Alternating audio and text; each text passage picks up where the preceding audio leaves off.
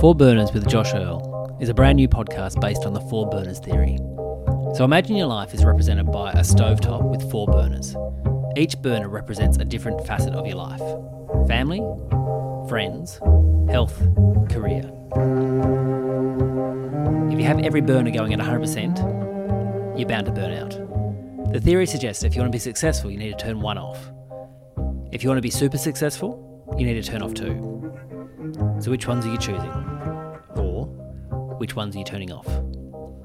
Each week, I, Josh Earl, will sit down with a guest and discuss their own personal burners.